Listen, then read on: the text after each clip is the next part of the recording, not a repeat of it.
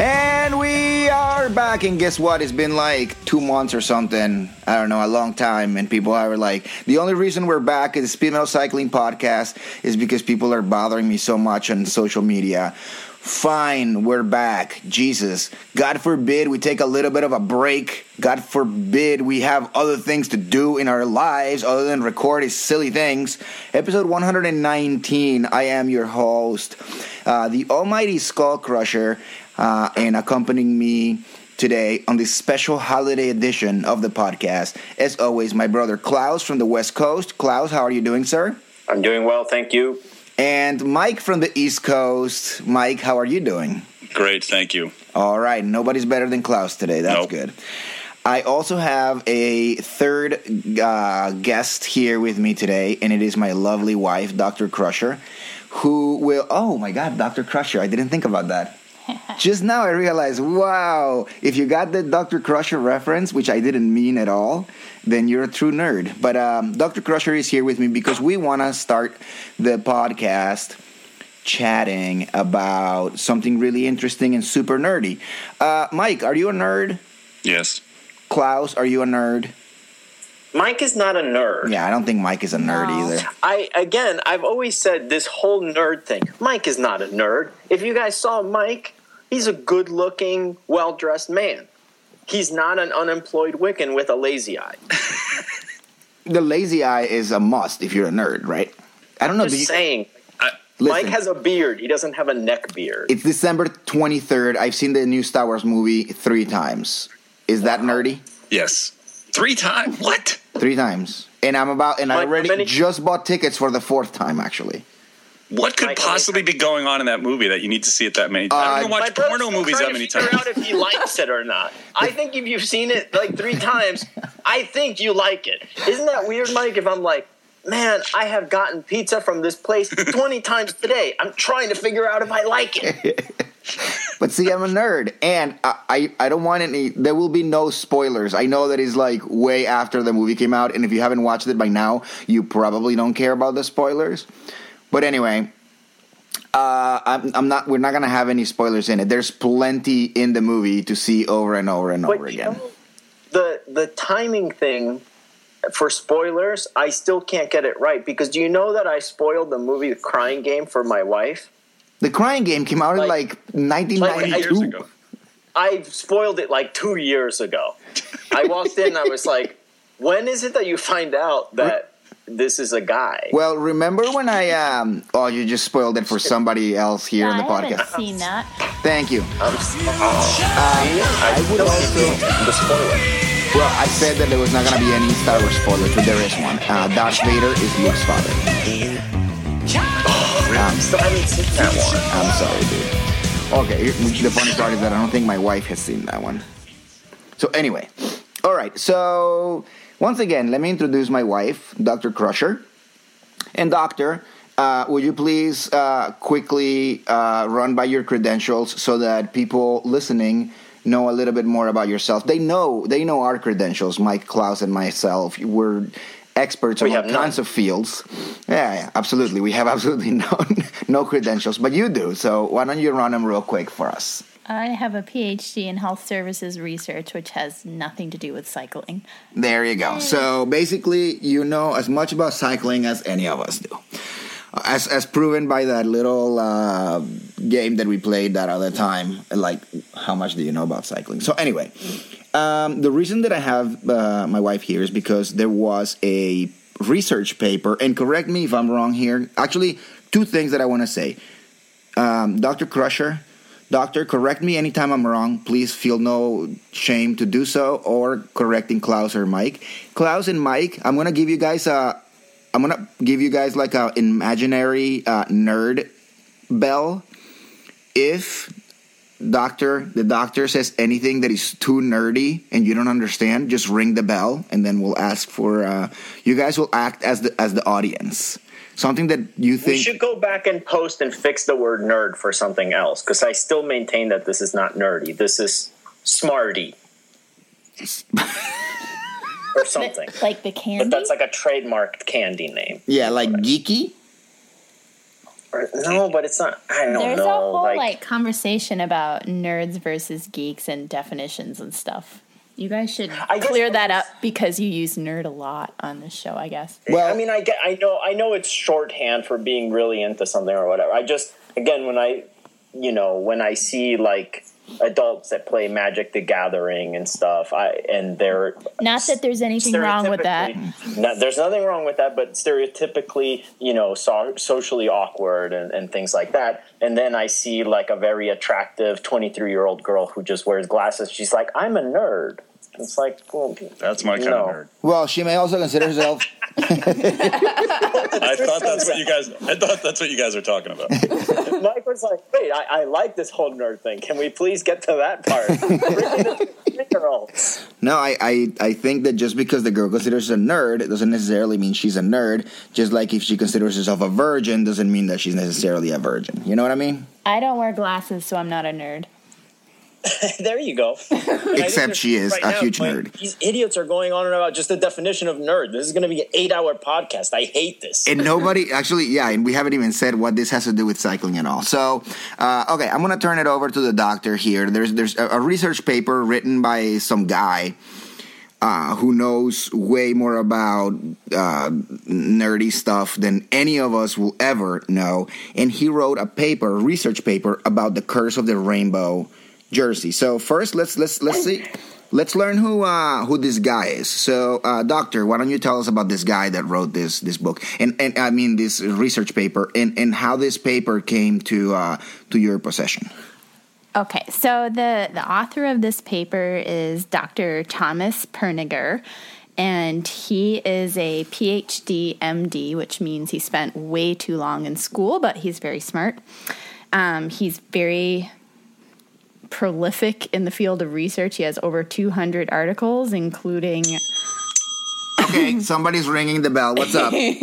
I don't know what prolific means. Shut up! No, that's not fair, man. Don't overuse your bell. Okay, all right. Okay. Mike, we're going to get into much bigger words, so don't don't get in there too early.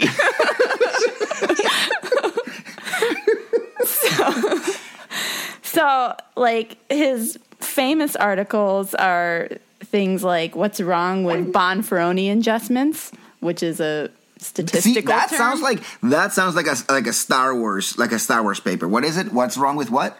Bonferroni adjustments, which is a, Banfronians, Banfronians are these weird creatures with huge trunks instead of noses that live in the planet in the planet Banfornia. Yeah. And he's written about scales for measuring pressure ulcers in hospitals. So he's he's a clinical epidemiologist, meaning that he's really successful studying healthcare stuff. But he recently put out this Hold on a paper that is called Debunking the Curse of the Rainbow Jersey and he put his clinical epidemiology methods to test whether this curse is really a curse. All right, so do I do I have both of you guys on board on this one? Yep. Yeah, although I find weird that methodology from an area that studies like diseases, although I guess a curse is a disease. So I'll explain that, but statistics are statistics. You use the same methods whether you're studying um, like hospitals or if you're studying bicycling or people studying Okay. engineering stuff. Like the methods always stay the same. Okay, so let's talk about the methods. What what?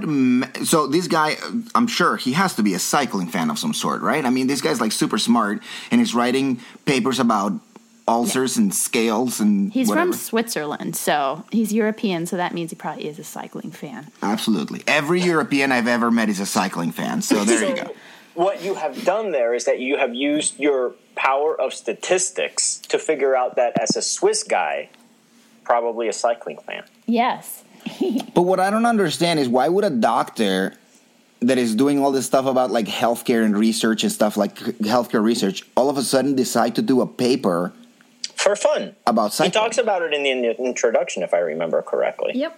Yep, just for fun. And so the the way that I got a hold of this article, one of the very famous professors that I work with at the University of Pittsburgh is really into cycling and he's a big cyclist himself. So he reads this journal, Clinical Epidemiology, and noticed this article and was like, oh my gosh, and sent it out to all of his cycling buddies, including me. Gotcha. Tell me real quick, kind of like what what the paper is specifically about. I mean, just basically build from the from the title. Yeah, so basically, he is looking at people that have won the world championship and gotten the rainbow jersey. And then he measures for all those people. Um, he took like from 1965 to 2013, like all the winners of the rainbow jersey, and tallied up all of their wins throughout those seasons. And then he looked for their wins for the year that they won, the year after they won, which would be the curse year, and then the year after that, which would be like assuming that it's back to normal. And then he compared, he made four different models to look at whether the curse year is due to um, various factors or whether it's truly a curse or whether it's just chance that they're not winning. Okay, we all agree that Hogwarts is not a real place, right? So curses don't really truly exist. It's more like a psychological curse. But before we go any further, Mike and Klaus, do you guys believe that there is such a thing as the rainbow curse? As in somebody wins the, the, the rainbow jersey, they wear it the next year, and other guys are more aware of this dude, so they cover him more. His team wants to protect him more, so they don't send him easier races. Whatever it may be, do you believe that there really is such a thing as you wear the rainbow jersey, you lose, or you win less races? Yes. Klaus? oh boy, come on! It's a it's a yes no question, man. Come on. Here's the thing. Based on the kind of race that the World Championships are, I think it is very likely that the type of rider that wins it can have an up and a down year versus, say, a Grand Tour, which is rarer for someone to just come out and win it like. Uh, uh, you know, it sometimes happens in the Vuelta a España, but less so at the Tour de France. So, could it be a factor that the teams put more pressure on them and it, it, the person then has a negative reaction to that? No, I think, in all honesty, I think it's more than likely that it's a one off. And I'll just kind of stop there because I think this person's research went in the direction that I would have thought of, even though I absolutely have no methodology or data to prove it. Okay, well, obviously- I don't want to ruin it, but there's a certain term that he uses. And Okay, well there you go. So we'll we'll turn it uh, back to the doctor then. Yeah. So he looks at four different hypotheses or like explanations why this curse might be. And the first one he calls is the spotlight effect, which means that um, during that year after they have the rainbow jersey, that people notice their difficulties more. Um, so he's creating a model. So the model is y equals alpha x plus beta. Where's that bell? Where's that bell? Come on, Mike, give me that bell.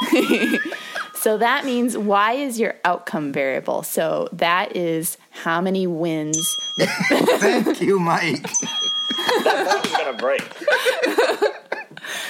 I don't have a bell myself. I mean, I gave you guys the only two that I had.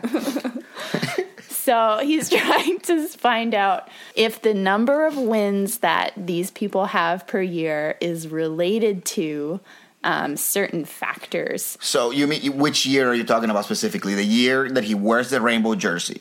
So, yeah. Okay.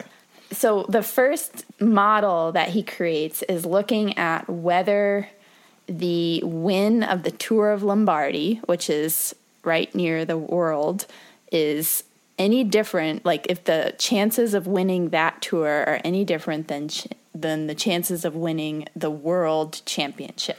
Okay, so I want to say two things. Number one, the only models that uh, Mike knows about are the models that walk around uh, Seventh Avenue there in the Fashion District. and number two, um, I forgot what the number two was going to be. Oh yeah, so this guy grabs the, the, the Tour of Lombardy as um, as a median of sorts. Like he's like, let's look at the Tour of Lombardy because it happens around the same time as the World Championships, and we're gonna compare the two of them. Yeah, so he's saying that if there was this spotlight effect, meaning that people were just noticing that uh, this is the weirdest model, so I don't even really like this one, but he's saying that if if this spotlight effect thing was real, that they should do the same on the the world championship as the Lombard, the Tour of The Tour of Lombardy. Lombardy. The Because- year that they're wearing the Yeah, rainbow jersey. So one year to the date Yeah. of the. Well, that's I. Yeah, that is kind of weird. That is kind of weird because Yeah. there's such different races anyway, and Yeah, so I didn't- okay. The long and the short of this is there's no effect of this spotlight thing. Like people did the same, like they had the same odds of winning the world championship as winning the Tour of Lombardy. So there's no effect there. So that model isn't valid.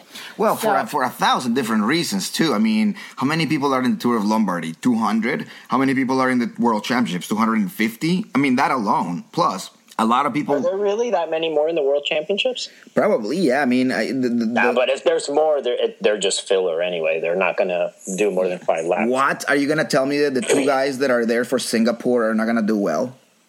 No, I mean the Eritrean guy held, you know, he he held on to like two laps to go, but that's because there were so many people cheering him on. Yeah.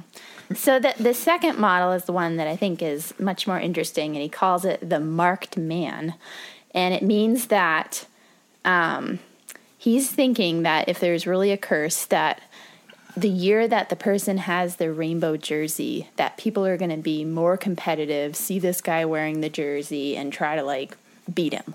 But I mean, I don't know that that's true though, because remember Rui Costa? I don't know if you guys remember this because it was such a long time ago. But Rui Costa was the world champion, and I don't think anybody marked him, Anybody looked at him. Nobody even cared that he existed. that's just me. But the thing is, I mean, I'm not. I can't prove this since we're trying to speak with, in fact, but we're just making this up. The kind of win that suits him usually would be going from a small group. My guess is he would try to go on breakaways before the TV cameras were even on, and he was never. He was never allowed to even go on breaks Because So he was wearing the rainbow jersey. Yeah, because no one's going to let a group go with a guy like him that has the rainbow jersey. So I agree. I agree. I think that's it's too visible of a jersey, especially if it speaks about a kind of rider that you know. If it had been like an Alberto Contador that becomes uh, World a champion. um, a world champion, well, there's no marking him because, well, if you can outclimb him for 45 minutes, then good for you. You're one of the best freaking riders in history. But if it's someone that does breakaways that can, you know, go from a small group and like on Alejandro Valverde, mm-hmm. there is something you can do to combat that. Okay, well, I'm gonna turn it back to the doctor, but I'm just gonna drop this one for you to think about. And I don't mean you, Klaus. I mean y'all listening. Cadel Evans. So in this model, if if there if it was true that people were more competitive, you would expect that in year one, like the year that they're wearing the jersey, that their odds of winning would be lower than in two years after they won, like this the year that they don't have the rainbow jersey the year after. So he's testing using statistics that year one the odds are statistically different than year two, and it turns out they're not. So they have the same odds of winning the year that they have the jersey as the year after. Okay, so what you're saying is people apparently continued to mark Rui Costa even after the jersey wasn't his. so basically, what we can say is Rui Costa got really lucky there for a second, wore the rainbow, wore the rainbow jersey, and he's never going to amount to much else after that. Just like uh, Alessandro Ballan, for example, or so many other people. and there and that's exactly what I think is a large contributor to it. That again, this isn't a grand tour; it can be a one-off, which is kind of in the direction that I think you know this goes. But versus like, can you climb a ton for like days and days and days and recover? That's harder of a fluke. Mike, are you following us? Mm-hmm. Okay, good. I hear him snoring. He's there. I haven't. I, can I just clarify that I don't think it's a curse? I think it's a hex.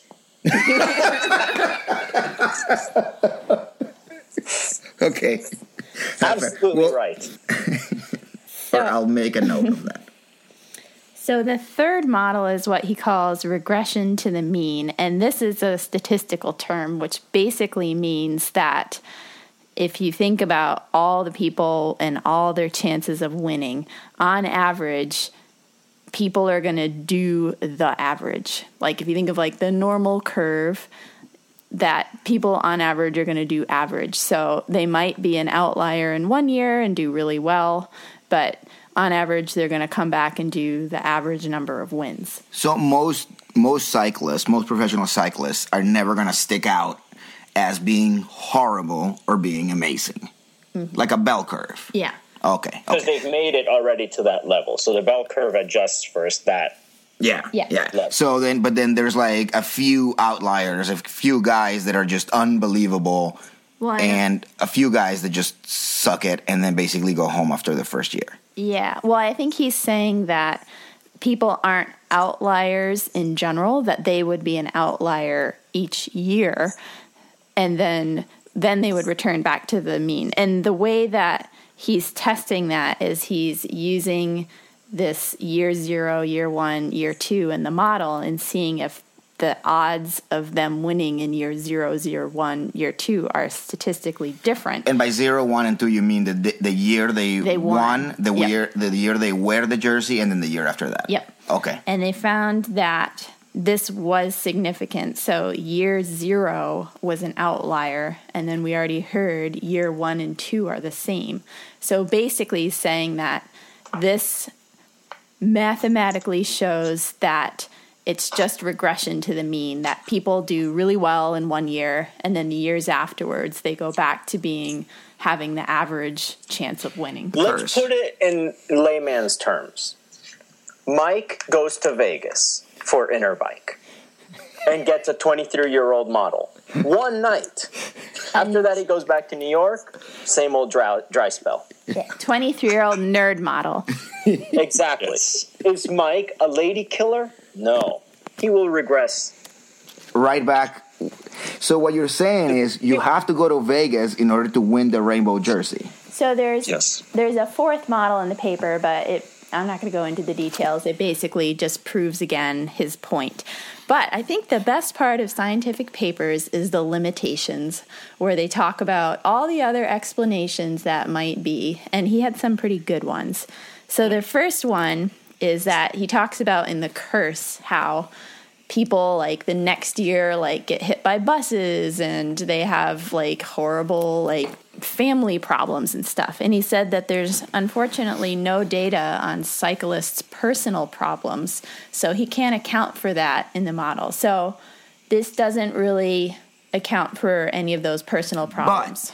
Do either of you guys ever think of the Curse of the Rainbow jersey as, oh, he gets hit by a car or he gets more flats than usual or something like that? Or do you exclusively think of it as wins? Because I never thought about it as in, like, in his personal life, his wife left him because of the. I don't know. I never thought about it that way. I think of it as all encompassing. okay. Do you know what this is similar to? No. I always thought of it like What? the the Sports Illustrated cover curse. You know that one?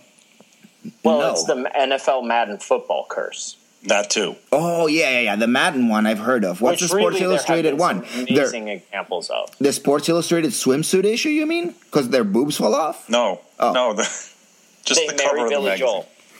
What happens after you, they get the cover? They start sucking. All ki- you, you get injured, you start to suck. You you your wife divorces you. You get in a car accident. Like I don't know. every- anything and everything. Antonio Brown was in the cover, and he's kicking ass. For some reason, I thought you were t- talking about the Sports Illustrated, just the swimsuit issue. That's No. why I said. I did Billy too, Joel. Klaus. I did too. I don't think of Sports Illustrated as a tried- legitimate like magazine other than swimsuits. Did I, say felt swimsuit? weird. I don't know, but that's what I was thinking, and then I was I don't like, think you did. "Oh, no. But then I'm glad that the uh, the female on with the group here agrees with me. Yeah, I don't know. I And that's the said that only episode. That's the only edition I want to see. Yeah, I'm, who else wants to? Yeah, I the Madden thing is interesting, but I never thought of it as anything other than wins. That- yeah, I didn't even think about it as like, oh my god, he's crashed more this season than ever before or something. I don't know. All right. But, but one more limitation that I thought was funny.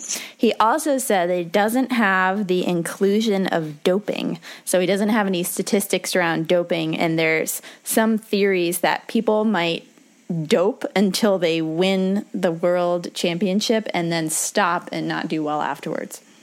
I mean, the jersey is easier to spot, and I think you might feel like you're noti- you're noticeable and calling more attention out to yourself. So I think that's a. I mean, Also, let's say you win the world championships, your price as a writer goes up. The team, then maybe you're worth more to other teams. Your team can't afford you, whatever. You go to another team, and then the new team has a different like doping testing policy or something. I guess that would only be in the last like maybe ten years. But this I mean, guy started little since since it started in the '60s, so not that it's the same thing, but I think you know people talk about after you win the Tour de France, that first off season is just horrible. It's very very hard. You have a lot of commitments. I mean, Bradley Wiggins was an extreme example. You know, he's being knighted. Uh, their sponsorships. It's harder. Yeah. Every time I get and- knighted, every time I get knighted, I'm like, oh, dude, can we just please not do this again? It's so Exactly. taxing. See, so I think it won't be as extreme to a world champion, but that you know that's another thing. And at the end, you know, it's something that happens sometimes to riders like Rui Costa that weren't winning and don't generally win a ton anyway. Because so they're not like in the they're not like in the spotlight, so they don't know exactly what to do. how to handle it, but also even on a good year, it's not like he was winning tons of stuff anyway. yeah, I don't know. Hmm. It's just it's it's an interesting. I, I more interesting than anything else, and actually the content of the paper. I just find it super interesting that some super uber nerd in Switzerland got funding from who knows where. Uh, this was an unfunded paper. got funding from his wife and then and then just went to town on this like ridiculously absurd exercise This is not that strange of a thing. I wanted to write a paper about networks within the cycling community and doping. yeah you did actually Oh, I thought you were going to write one about like television networks, like Fox, TBS, because that would be a good paper. well That's anyway the next one. Doctor anything else that you would like to say about the paper and i want to thank you so much for joining us today and nerding out with us Hit the Um, bell. Uh, no, that's it. well ladies and gentlemen there's dr crusher my lovely wife who Thank you. Who uncovered a super nerdy paper about the curse of the rainbow jersey. I can say this though, if I do see Peter Sagan this year at any of the races, when he goes by me, I'm gonna punch him in the face. And that has nothing to do with the curse of the rainbow jersey, or does it? Oh, I forgot that he was world champion. I know. I know. So there you have it. Oh, what a bummer. You guys are so jealous because my wife is such a nerd. And like a I researcher. I object to the use of the term. whatever. I, I don't know what to call her. She's uh, super smart. I don't know. Nerdy. She's nerdy. What are you going to do? All right. So now, back to regular cycling.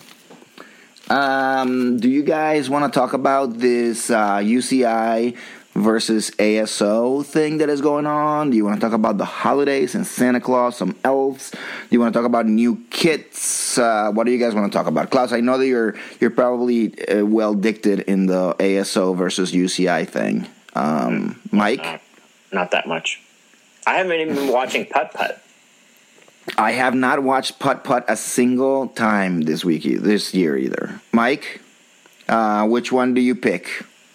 Uh, what were the choices again?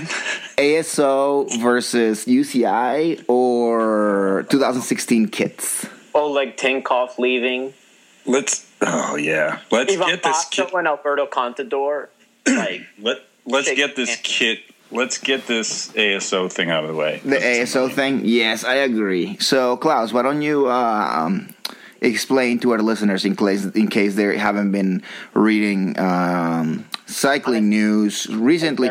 I don't mean cycling news, the website. I mean news about cycling in general. Recently, kind of what what's what's going on between the actually, yeah, just starting with the UCI actually. no, no, no. I, I seriously don't even know. I, all I can tell you, it's basically it's a replay of whatever happened in like 2008, and it basically proves that the ASO, not the UCI, owns the sport. Well, And so the ASO wants to limit the amount of teams they invite, and so they're taking it out of the world tour. And in so doing, you realize, and, and this has been said multiple times too, but it's similar to what Indy and Cart and you know all that they went through, which is if you own the biggest race, you can take your ball and go home. go home. Well, uh, yeah. So basically, the ASO obviously owns the Tour de France, but they're they're threatening with all the races though, and that includes actually the Vuelta a España as well, and Paris Nice, and then a whole bunch of other races. Um, Paris Roubaix as well, right? Actually, Well, I don't know if it's the whole suite, but I know Or they just look- definitely the tour. They're taking it out for 2017 out of the world tour. out of the World Tour. So, uh, and what you say about Indy and and stuff that like open wheel racing in the United States, where for our European friends, actually for our world friends, imagine that the um, shoot, I don't know. I guess Formula One is the only other thing that I can think about that would even compare. If um, Well, the person that owns the most popular yeah, the Formula Monaco One race, the Monaco Grand Prix decides this is not going to be part of the F1 championship. So, um, so it's it's it's obviously a, a, pretty big deal, not only because of what it says about the tour itself next year, but much more because of what it says about who has the power in in in cycling, and then the Yeah. the the And- cyclist association, the professional cyclist association, whatever it's called, has chimed in as well, and and they're basically kind of trying to appease the whole thing. They're like, "Whoa, can we please chill out? If we wanna, we would really like to race uh, the Tour de France." But see, also, it, for anyone that always goes, no, dude, what cycling needs is profit sharing. Okay, go tell the ASO to give up money. They don't, Where- they're not going to give up money. Any fix you can think of for cycling. There's not I- enough money. There's no money. Well, yeah, on top of that. So Well, even the- ASO would say, you think it's a lot of money? It's not that much, number It's one. not that much money. two, Nobody gets- it. Yeah, You I mean, can, nobody who watches the Tour de France live pays for it. No, and that's the other thing is that in most European countries, uh, Spain and France included, the large amount of people that watch during weekdays are watching it for the scenery. So the reality is that you could have monkeys on bicycles Uh, at doing the Tour de France, and they would still get large viewership numbers. So the ASO is never going to give up money. dude, if there was monkeys riding bicycles, I would definitely TiVo every single stage. They would be that that would be hilarious. As much as I like cycling, monkeys on bicycles throughout France would be hilarious. There you go. So they could do that. Everything's funnier with a monkey in it. Hmm. So i i- it's this fight. It has been going on before, and when when we're talking about profit sharing and stuff, a lot of people bring up TV rights. Why? In American TV, in American sports specifically, one of the biggest sources of revenues for the NFL teams and for MLB teams are the TV deals. Now, the NFL brokers deals for everybody else. Major League Baseball, they do it team by team, but that's a huge chunk of their budget. Cycling teams don't have that. They don't have the ability to say, well, Team Sky is not going to show up to the 2017 Tour de France because we want a, a piece of the TV money. Like Klaus said, they were like, all right, that's cool. We're just going to put a bunch of monkeys in Sky jerseys and put them on the road. And it doesn't really matter to us at all because most people aren't watching because of your dumbass. Most people are watching because it's Tour de France, and we own that. So Yeah, and the thing is, like the the teams have no leverage because what would they say? Team Sky is going to say, "Fine, then we won't go to the tour." Exactly. the sponsor is saying, "Uh, you're wrong. You are going." Like at gunpoint. That's what I mean. So they could they could tell Sky then we're just gonna put um, monkeys on Sky jerseys, and then Sky would be like, "All right, the hell with the professional team. We're gonna give some monkeys some money," and then they'll be there, and as many people will watch it. So it's difficult. I see the ASO's point to us. Um, but I feel that the whole thing, and I've said this before, and we've all said it before, there's a disease within the within the sport that has that was probably created before any of us were even fans in the 60s and 70s and there's very little we can do to fix it at this point unless we start from absolute zero. And of course that's never going to happen because absolute zero for cycling would mean let's get rid of the UCI and there's nothing we can do about the ASO they're going to stick around. They are just and even probably even RCS there's nothing we can do about those promoters.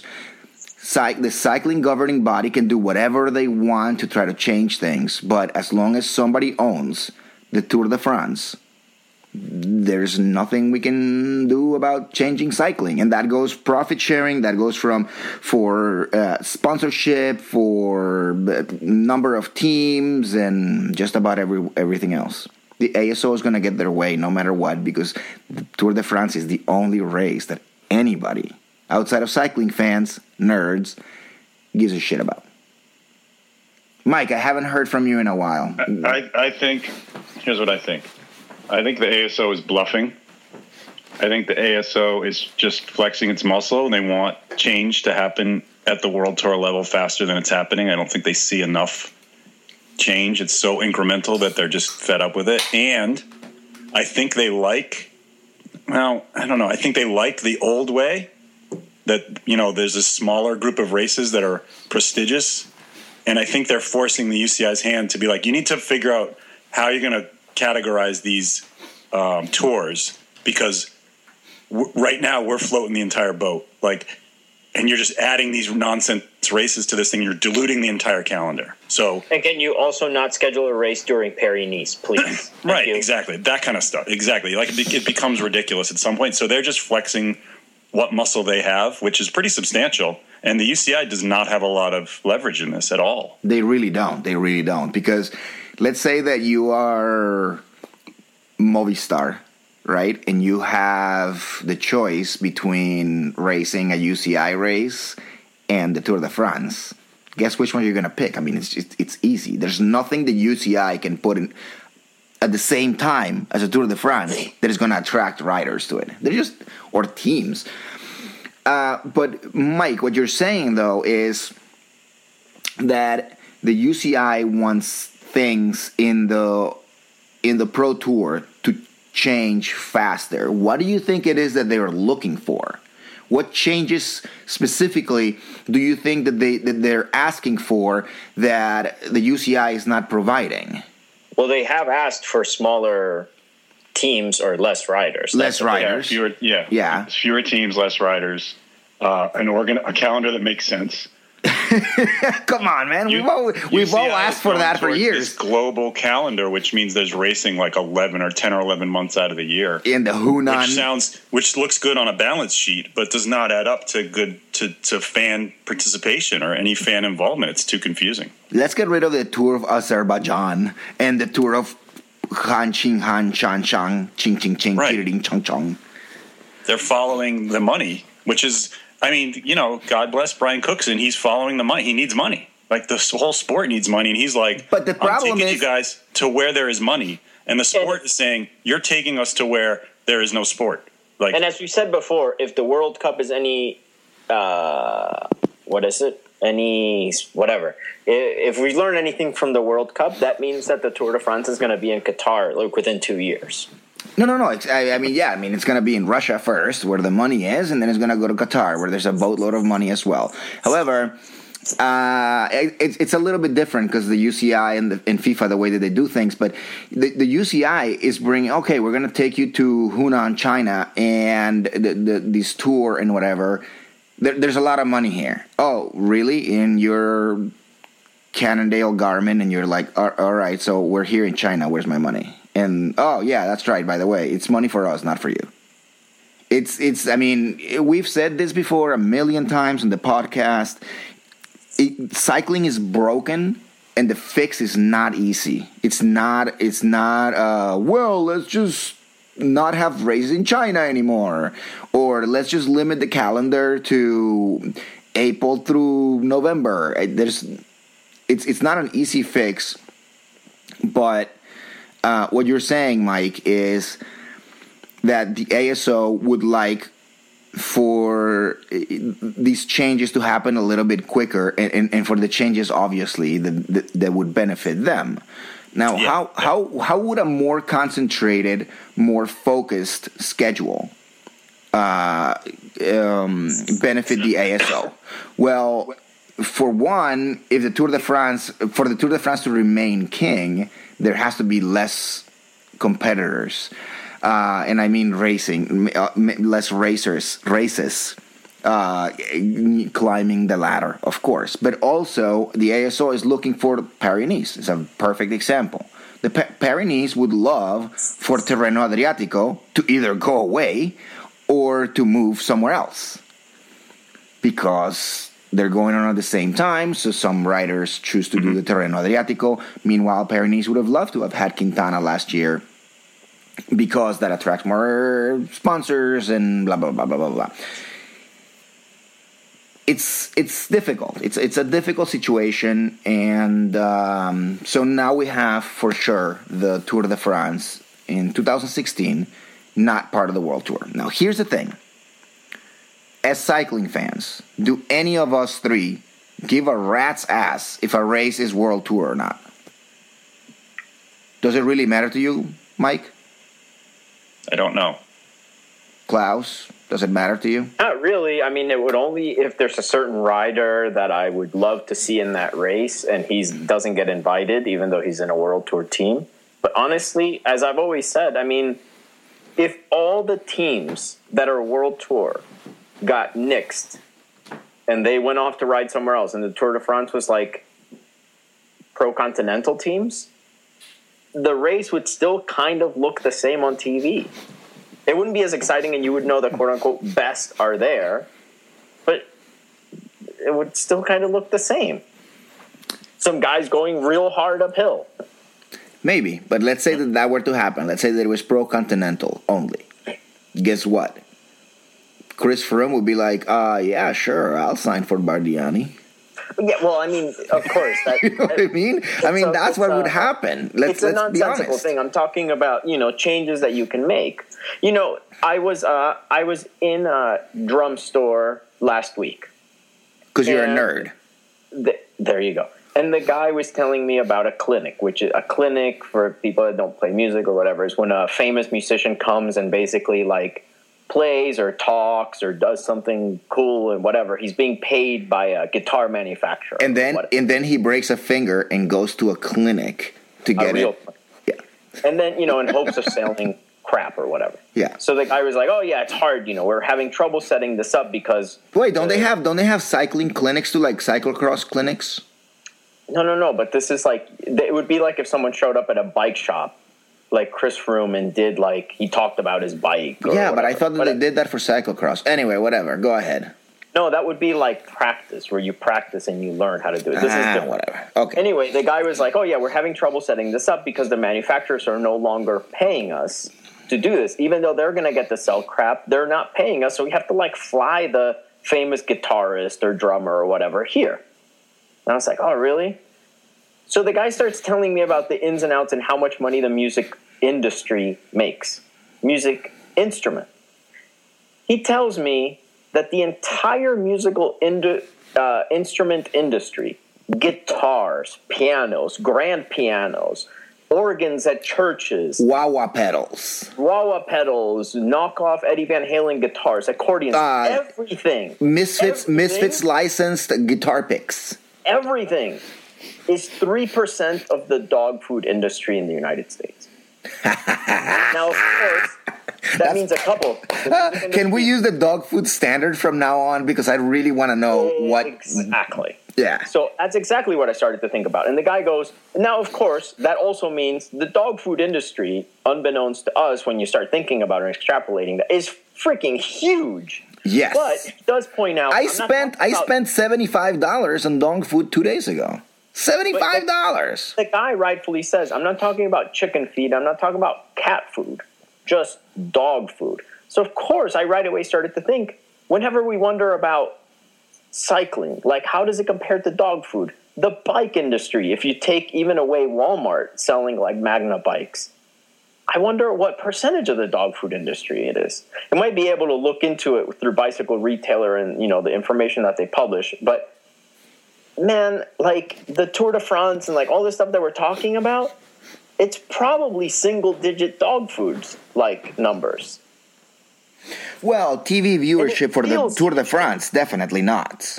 Like the sp- No, no, you know, but- but, yeah, yeah, yeah. I mean, You're yeah. talking about viewership numbers. I'm talking about the amount of revenue that they generate. It might still be single digits. And by the way, if any of this seems crazy and you really think cycling is that huge, to any of you out there, I would really say like look into other things in life so that you have some perspective because it's small. it's very small. Which, like we said, like there's probably times that bike races, even at prime time, lose in TV to like infomercials, as used to be the case not that long ago and has been with soccer in the United States. Yeah, I mean, I've, I've, I, I think I've said that before here in the, in Yeah. the, in the podcast. Uh, when Major League Soccer first started in the United States, and uh, it was I don't know a many, many, many years ago. They the the opening game um, of the season was beat in ratings by uh, an infomercial. and that was probably with the hunky guy from Melrose Place, Andrew Shue. No, I wasn't Andrew Shue. Andrew Shue oh. was not playing for the LA Galaxy by then. He had already. Well, I'm sure his first game with the LA Galaxy lost to like fishing. I had an Andrew Shue poster with the LA Galaxy like kit. Mike, do you remember Andrew Shue from Melrose Place, the hunky I do. guy? I remember his sister. Well, yeah, everybody remembers his sister. Wait, in the show or in real life? No, in real life. Look her up. Oh, she's a famous actress. Yes, she was. a Blunt- famous okay, actress, yeah, yeah, yeah. Okay, so but Shue was in um, Cocktail. Yes, she was in Cocktail. She was the blonde in Cocktail. Um, cute, but not hot enough to make it in Hollywood, especially during I'll the say 90s. this. She was no Andrew Shue. She was no Andrew Shue. No, absolutely. She was not a professional soccer player. Uh, all right. So, oh, Spirit of Food Disclosure. I'm I'm I'm drinking Lift by MadTree uh, Brewing Company in Cincinnati, Ohio. It's a very very very nice, good wheat beer. It's super smooth, low alcohol content, so that I'm not drunk while I'm talking to you guys. More importantly, so that I'm not drunk while I was talking to my wife earlier today, because she gets really angry when I get drunk at home. She doesn't mind it so much when I'm out and I get shit faced. No problem. It's out, it's fun, rock and roll, friends, whatever. When I'm at home and I'm drunk, not so nice. Lift sounds like a beer like that's mixed with some kind of upper. Oh yeah, like it would be like lift Like a a- beer with caffeine. Yeah. Yeah, no, it isn't actually. These guys from MadTree in Cincinnati know what they're doing. Know what they're doing. Their IPA is insane good. So for beer nerds out there, put it on your list. Um, MadTree um, is called uh, Psychopathy. Get it? Psychop hopathy. Psychopathy. Anyway, uh, it's super smooth, really well balanced, not really spiky, not the kind of uh, make you cringe IPAs, which I really don't like myself. So anyway, all right.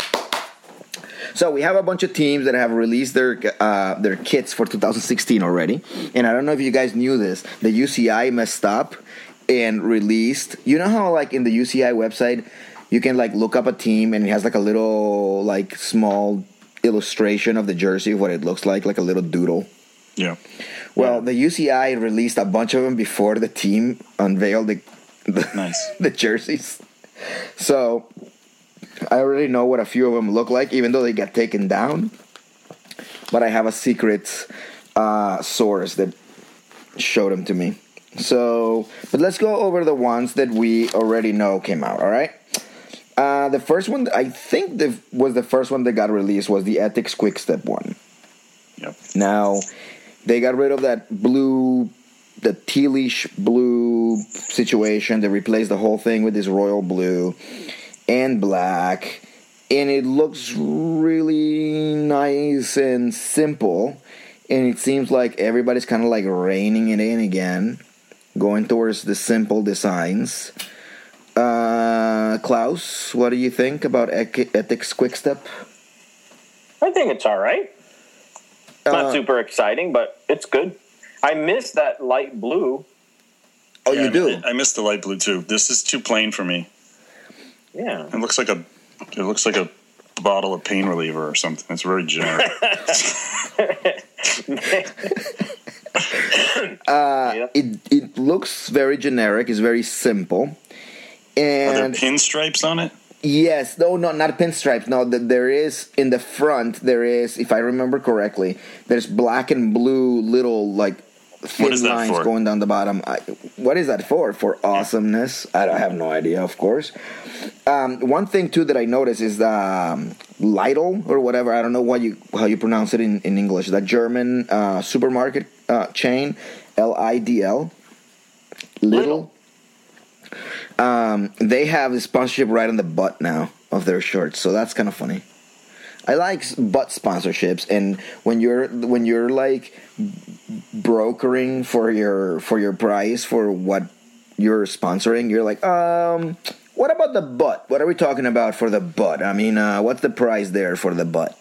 You going full butt, or Remember- you going just in the middle of the butt? I'm going full. Remember, butt. there was a there was a study that was published about what that yeah, was worth. What the butt is worth. I just I just like the idea of like marketing executives sitting down talking about the butt for sponsorship. I think in general, and I think as we go down these lists, you'll you'll realize that all of them are starting to look too generic. Yep.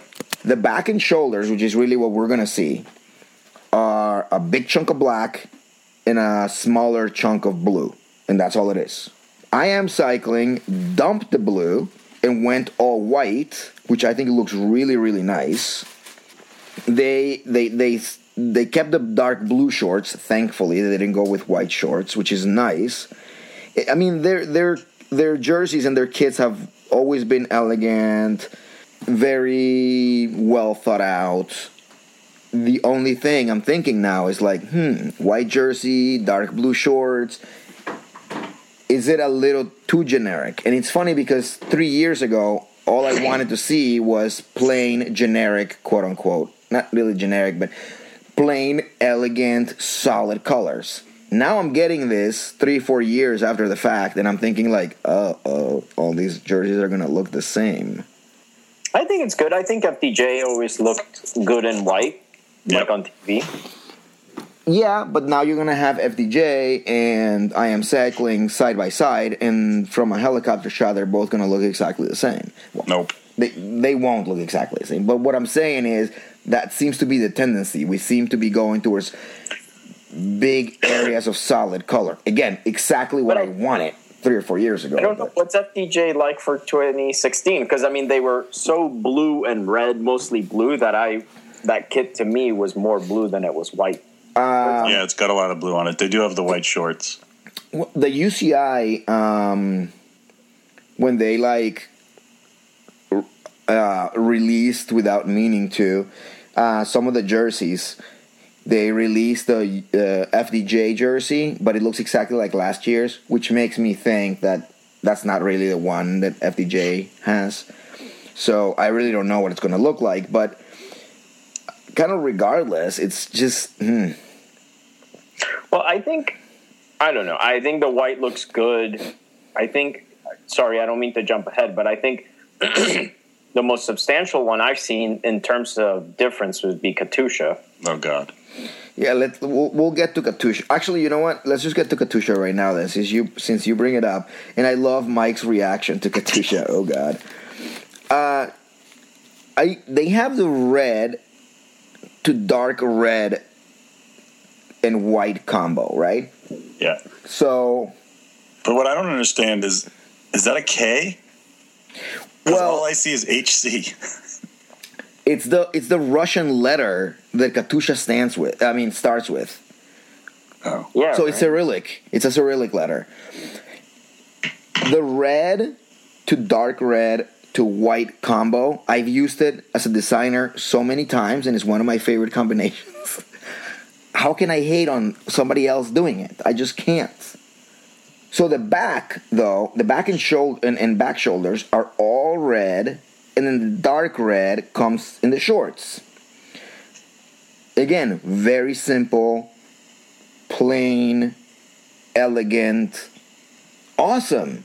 Awesome five years ago. Now it looks like every other kit now. It looks just like the Lotto kit or whatever. I mean, I know it doesn't. It has a huge chunk of white in it, but you know what I mean? It's just, it's interesting that now I'm being bothered, or am I, by how similar all these, all these kits are looking. I don't know.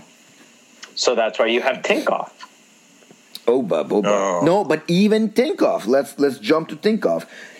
If you look at last year's or the year before, it's continuously gotten simpler and simpler. Yeah, right now is just yellow It's with gotten brighter and brighter. brighter, definitely. But It now burns your retina. actually think of Industries has invented a new color in order to be able to I get this believe it. jersey done. Yeah. So there's still the bib to jersey difference, which I've always liked. I I don't like the bib and the jersey to be the same, or the short and the jersey to be the same color. I like a differentiation there because I'm old school, because I'm dumb, whatever. Tinkoff has that now. Has the like the, the, the short is a certain color, the jersey is a certain It's like color gray shorts. and it's much, much, much simpler. It just basically says Tinkoff in that bright ass, obnoxious yellow. But I'll take it. I'll take it over their training kit. And for 2017, it's going to say CSC. That would be awesome. No, you know, there's that whole thing about the possibility Of- that Bjorn Riis could buy the team back. Yeah. Um, What if he bought it for less than he sold it for? that would U- be using a Tinkoff credit card. if he buys it for love- less, yeah. then that's very good business for Russian for Russian business because that's how they do businesses. They just throw money away. Yeah, Uh, but it's not every day that a Danish guy outwits a Russian businessman Yeah. who made his millions selling jeans. That's amazing. Yeah. Uh, he made his millions based on what he already had from his family. So Bjarne Riis is in this is the long con. This is like a five year con. the long con. That's right. What about their their training kit though? It's horrific. It looked like those uh, the paint jobs that they give cars, like new cars Yeah, when they're yeah. like testing them and stuff, you know, whatever, so that nobody can tell the contour of the. It's Isn't amazing. it called like Dazzle, Dazzle, Razzle Dazzle or something? Yeah. um, the kit was called La Dacha, What's that? which is I don't understand. Yeah, Uh, what is that thing that it says? okay. So it's it's, it's, it's called La Dacha, and um, Dachas are what in Colombia we call fincas, like Oh, like a country home. like a country home. Uh, like a weekend like a weekend home. And Tinkoff thought, oh, I have a lot of weekend homes around here in Spain. Let's name it that. What? Yeah. Yeah, that's what he calls his like weekend homes in France and in Spain or whatever. how many? But why oh, I see it. La Dacha. Are you sure that's what it is? Absolutely, 100%. Yes. I am 100% sure that that's what it is. if it is. that's what it means, why did he think, oh, I know what I'll do? I'll name the team that when they're training after my house or a house? because the idea is you're not working it's like a weekend it's like fun times away Resort. from your job it's like a weekend home like uh so basically, the team is named House in the Hamptons. yes that's exactly it Yes. that is exactly it So, how many teams have training kits? oh my god did you All of read them? i don't know if you guys read the tinkoff uh, press release when the when the things were launched they were like Tinkoff team breaks another barrier and is the first team ever to have two different kits in cycling and blah blah blah. And we have one for So- blah, blah blah blah blah. And it's like this big ordeal about how awesome they are because they had two kits and all this shit. It's Oh Jesus! I'm Oh, looking at the- chose a different order. I'm looking at a picture. This is a this is funny. I'm looking at the picture on Eurosport. I'm looking at the first of all the new Eurosport logo, which is driving me crazy. oh, I haven't seen Oh, I didn't know. Oh, and then there's a picture of all the riders in the kit, but it looks to me like they're wearing matching Oakley frog skin glasses. Yeah, like clear ones. I Kinda. need those. Now I need I need all of this. Oh, get out! This is so bad. Mike's Because Mike fridge. is now writing for Team House in the Hamptons. Mike Mike's fridge is beckoning. Yeah. This no, well, so Garmin had like training helmets from POC that were like bright or something, but yeah, that they didn't use in races. And I know that Sky at some point had like blue jerseys. Right, I remember that. Actually, I have Oh. one of those too. Of course Of you course. do. You keep it in your house in the Hamptons. I do. No, in the fridge. Keep it in Yeah, the freezer. right. So there's Freezer, no, I'm sorry. Full on kit. No, no one does that. Oleg Tinkoff because uh, you don't 'Cause- really need it. Yeah. because he thinks he, in in the press release it talks about like well soccer teams have a home jersey a away jersey and a third kit and blah blah blah. And i'm oh god you're talking about three complete ah whatever. I don't know. So here's the just- other thing too. uh, Getting back to that Katusha kit, the bike, the bikes matched the kit nicely. yeah it's all red. It's a whole Two like tone red. Yeah, But is there a is there a Tinkoff training bike with this retarded logo thing on it? No, God, I. i hope so. That would be awesome. There that Someone i would put that in my needs to freezer. make this happen. i would put that in my freezer. Let me see. The other kits they have released Lotto Soudal looks exactly the same. Sky as simple as ever. Last year with Rapha good for them. Uh, the back is exactly the same. It's just black with a blue line going down the back uh, Trek Trek is the same thing as last year except they added Fredo from The Godfather Segafredo. Well, I didn't see that one. it's dude it's exactly the same they just under Trek it says Segafredo that's it But Sky, um, that's kind of a win for Rapha because that's kind of uh, not their signature lines. Lots of people have used that, but I think that feels like Rapha making a larger statement in the Sky kit. Oh yeah, and it also says Rapha on the leg in huge letters, which is a pretty big deal. yeah true Oh wow! Yeah, probably had yeah, to yeah. pay a And it's not even the Rapha logo, right? It's actually it says Rapha in just the like type logo. Trade they The use, Sands, the- yeah, the it's the type. Sands. Yeah, Yeah. that's pretty cool. Dude, did you guys realize that Tour de San Luis is starts like January eighteenth? And the Tour Down Under. And and also, do you know that Airgas, whatever Chris Horner's team, is called Illuminati now? No. Wait, what? it's called Illuminati. I'm- Illuminations. Wait, what? Illuminati, man, look It's it not- up. Is Chris Horner racing again? They say No. that he's going to be definitely involved in the team, either as a rider or as uh, A driver. driver, or as the guy that carries the bag. Seriously, that's what it, that's, I I read that earlier today in Yeah. Illuminati's website. So the, lo- the the kit is just a pyramid with an eyeball. Yeah, And it's actually uh, made out of dollar bills. Drake is the primary Jay-Z sponsor. Jay-Z is Yeah. the owner. Now, if Yeah. what if what the UCI showed in in their blunder of jerseys is true, AG2R's jersey looks exactly the same, except Yeah. one of the one of the sleeves is sky blue. They're like they're like five years too late to this asymmetrical thing. yes, exactly. So leave it to. Uh, what and then- about dimension data? Uh, well, dimension data apparently is all white, Yeah. right? I, I'm trying to remember now what it looked like. Black uh, sleeves all with, the, white, with the E with the Cervelo E on it. black sleeves, and then just like a black line across the Yep. chest, right? Yeah, yeah. yeah. It's Um, really it's really plain. I, would like to see the bikes. Uh, yeah, I wonder because I mean, Cervelo has done pretty nice job um, in the past. Uh, let me see. Actually, I'm looking up now because, of course, the UCI also whoopsie released all the Continental Pro Continental Yeah. team ones. Androni Giocattoli apparently is going all red. Red and white. Yeah, red and white, and then um, Team One or whatever that new British team is like. It looks like a jersey from five years ago, black with teal and white It's like a shoulders. jersey from 15 years ago.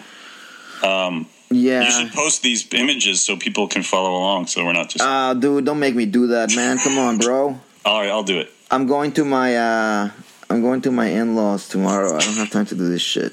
Mike, you don't have time to do it. You're in the middle of a crazy busy time You're. True, but I'll do it. It'll take two seconds. Uh, So can you guys rank before we go to the Conti ones? Can you rank your top three? I can tell you. I can tell you which one I really like, and Okay. would, probably be. In, um, I, I mean, from the ones from the new ones that I've seen, I really like the Katusha one. Yes. I just it's it's um I hated it at first. I was like, "What the hell are these people doing?" Then I was like, "Wait a second, isn't that actually shit? This is pretty nice." Pretty nice. So I think that that one's really good. I think Team Sky is another winner. Um, It looks much fashionier and less pro team than it has in the last couple of years, which for me is great. Uh, I would almost say that I could wear either of those riding around if, in fact, I rode my bike at all because I really don't anymore. I'm lazy shit. Um, and if the Cannondale one is what what the UCI leaked, it, which is just all uh, green all the way across with uh, with the Argyle. Um, I think that that's really nice. I'm not really a big fan of green in general as a color, but I think that that one looks really nice. I think that uh, I would that I I would like for that to be my top three. I guess. I miss Liquigas. Who doesn't? like ridiculous gradients and curves. I like and- the Movistar one keeps getting better and better, I think. have the one that they leaked is just basically the same thing, Yeah, just dark same. blue with like white uh, on the corners, right? On the Yeah. corners of the sleeves, at the end of the sleeves. Yep. If But that's it's like the logo, I feel like the logo just keeps getting bigger. Yeah. And then fewer and fewer elements are on it. I like it. I don't know. I just think it's, I think it's, that logo is so 2005. I mean, the Movistar logo as the company. I mean, I don't mean on It's the like kit. blobby. It's like yeah, it's like a blobby, like hey, cool, looked like 3D, man. I, that's so like 2005, and it's just a matter You of know time what before they more just change it teams back. need to have again is the fake pec like muscles. Like how CSC. Columbia HTC or whatever, and then Saxo Bank Yeah. CSC had it. Um, I think that was really cool. You gotta give it a little Gas had it contour. one year. Ooh, guys, we're running out of time, but All right. um, I think that we'll have to wait to see how many of these Pro Continental leaked ones are actually the real deal. I still think that uh, if if Novo Nordisk is doing the same thing that they did last year, and it is what I'm looking at right now, it's really super nice, and I'm very happy about that. Other than that, I mean, everybody seems pretty straightforward. Very pro continental with like 17 or 15 to 17 logos in the front and a few more in the back. So, um, what else? Oh, uh, last thing I, I can say, unless obviously whatever you guys need to say as well. Uh, Nairo Quintana announced that he's going to nationals in February because Nash, the, the the the national the Colombian national championships are being held in Tunja where he was born. So it'd be awesome Yeah, if he where he lives now. Yeah. Where he has some. Oh yeah, it would be amazing if he wins the, the, the Colombian uh, championship in his own um, in his own hometown, and that is Last year, that's his February- it's February seventh. It's February seventh. Yes. I have something to add. Go ahead, Mike. Listen to the Joe Rogan podcast with Lance Armstrong from like. I'm last week. not gonna do that. I refuse. I refuse. I refuse. I'm Joe busy- Rogan is a funny guy. If you like him as a comedian, but he is the epitome of American bro culture. I was just I- to say it's brover. It's the bro show. Yeah, yeah, yeah. And I can't. I know stuff that he said about Lance before, and I, I, I'm too involved in this crap, I guess, mentally to like put up with a guy that knows nothing. I know that sounds very elitist of me, but it must just be like a bro down. Am I kind of right? totally. Oh, then why are you give, telling people to go do that? Like telling them to go get herpes. Yeah. Some people are into that. Oh, and Edwin Ugh. Edwin Avila, who used to race for Team Colombia, that is no more, uh, signed with Illuminati. By the way, he's gonna Oh, be racing really? with Illuminati. Yeah, yeah, yeah. Yeah, don't listen to that podcast. Actually, don't listen to any Here's other what- podcast other than this one. Here's why I said to listen to it Please. because it's a podcast. People can swear on it, and I, it's like the first time you actually hear Lance just talking like you always knew he did. And if you don't care to hear that, then you know you could, can imagine it. But it was just like you know you always hear it through a filter, you always hear it through a press release, you always hear it through That's true. an interview where it has to be cordial, and he is not that way at all. And it's like okay, and you're like, this guy is exactly how I thought he was. A bro. Oh, interesting. He's a bro.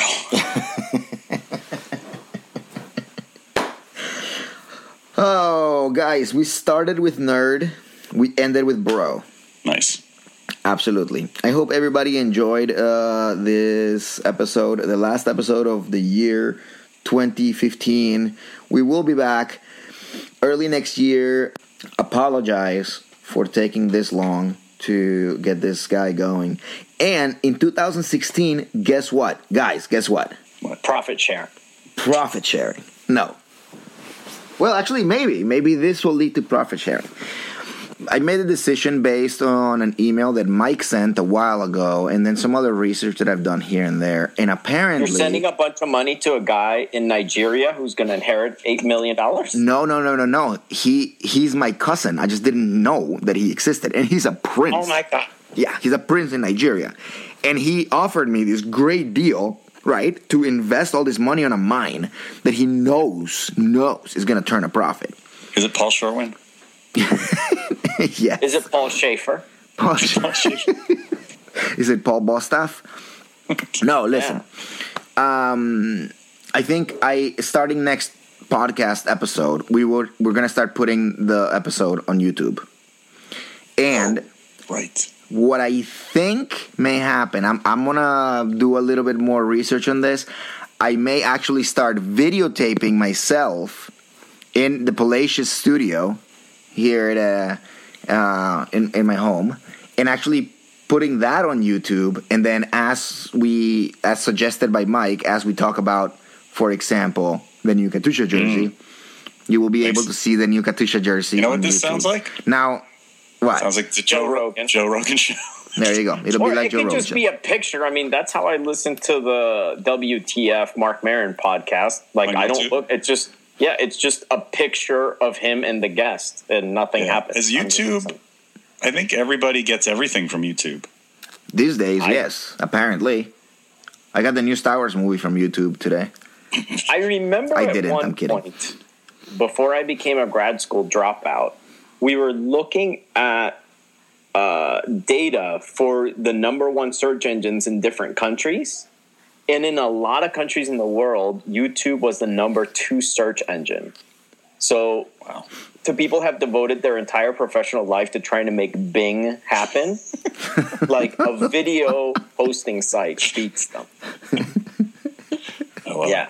I wonder about Queen Elizabeth. I'm gonna look her up on YouTube. Yeah, sure. Um, yeah, no, I mean, obviously, obviously, the podcast will still exist uh, as a podcast, um, but then maybe trying to have it on both. What do you call that? If you're thing? trying to, if you're trying to reach platforms. teens, you should put it on Tumblr.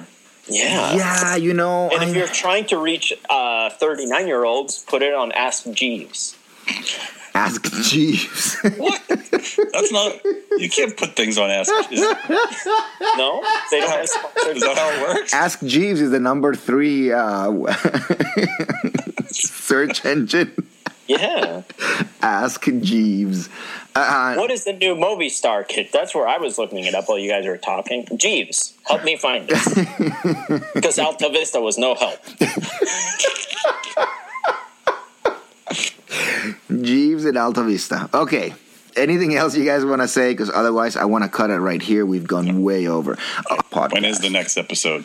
The next episode will be in the new year, um, hopefully earlier. I think it'll probably be depend on you guys, since you guys, since you guys are the What's ones that are actually What's going to happen between now and then that we can talk, even talk about? Uh, New Year's parties, how many hotties you made out with. Come on, dude. The the the, the Christmas holiday with the white elephant, What? gift exchanges. Come on, man. Plenty to talk about. Oh man, I got a bird feeder. It's gonna be awesome. No. I like it. Listen, Mike. What happened between the last time we did one and now? Absolutely nothing. Exactly. Well, no, something's happened. But listen, start taking notes. Yeah. And let's also remember for the three of us, people don't tune in only for cycling. They tune in because they care about us. Just like the Tour de France, they tune in for the landscapes. They tune in for the landscape. Exactly. To everybody out there listening, uh, Merry Christmas, Happy Holidays, Happy New Year. We will see you guys in 2016. And I can tell you that my uh, New Year's resolution is to get heavily, heavily, heavily tattooed. Did you join a Japanese organized crime syndicate? I, not just now, dude, I, I Or a joined it like suburban goth band. I do live in the suburbs, man. I do live in the suburbs. I'm gonna get some Iron Maiden ink. I'm thinking about getting Eddie from uh, Live After Death. So there you go. Now you know. Uh, we're out of here. Peace. If you're out there all alone and you don't know where to go to, come and take a trip with me to future world.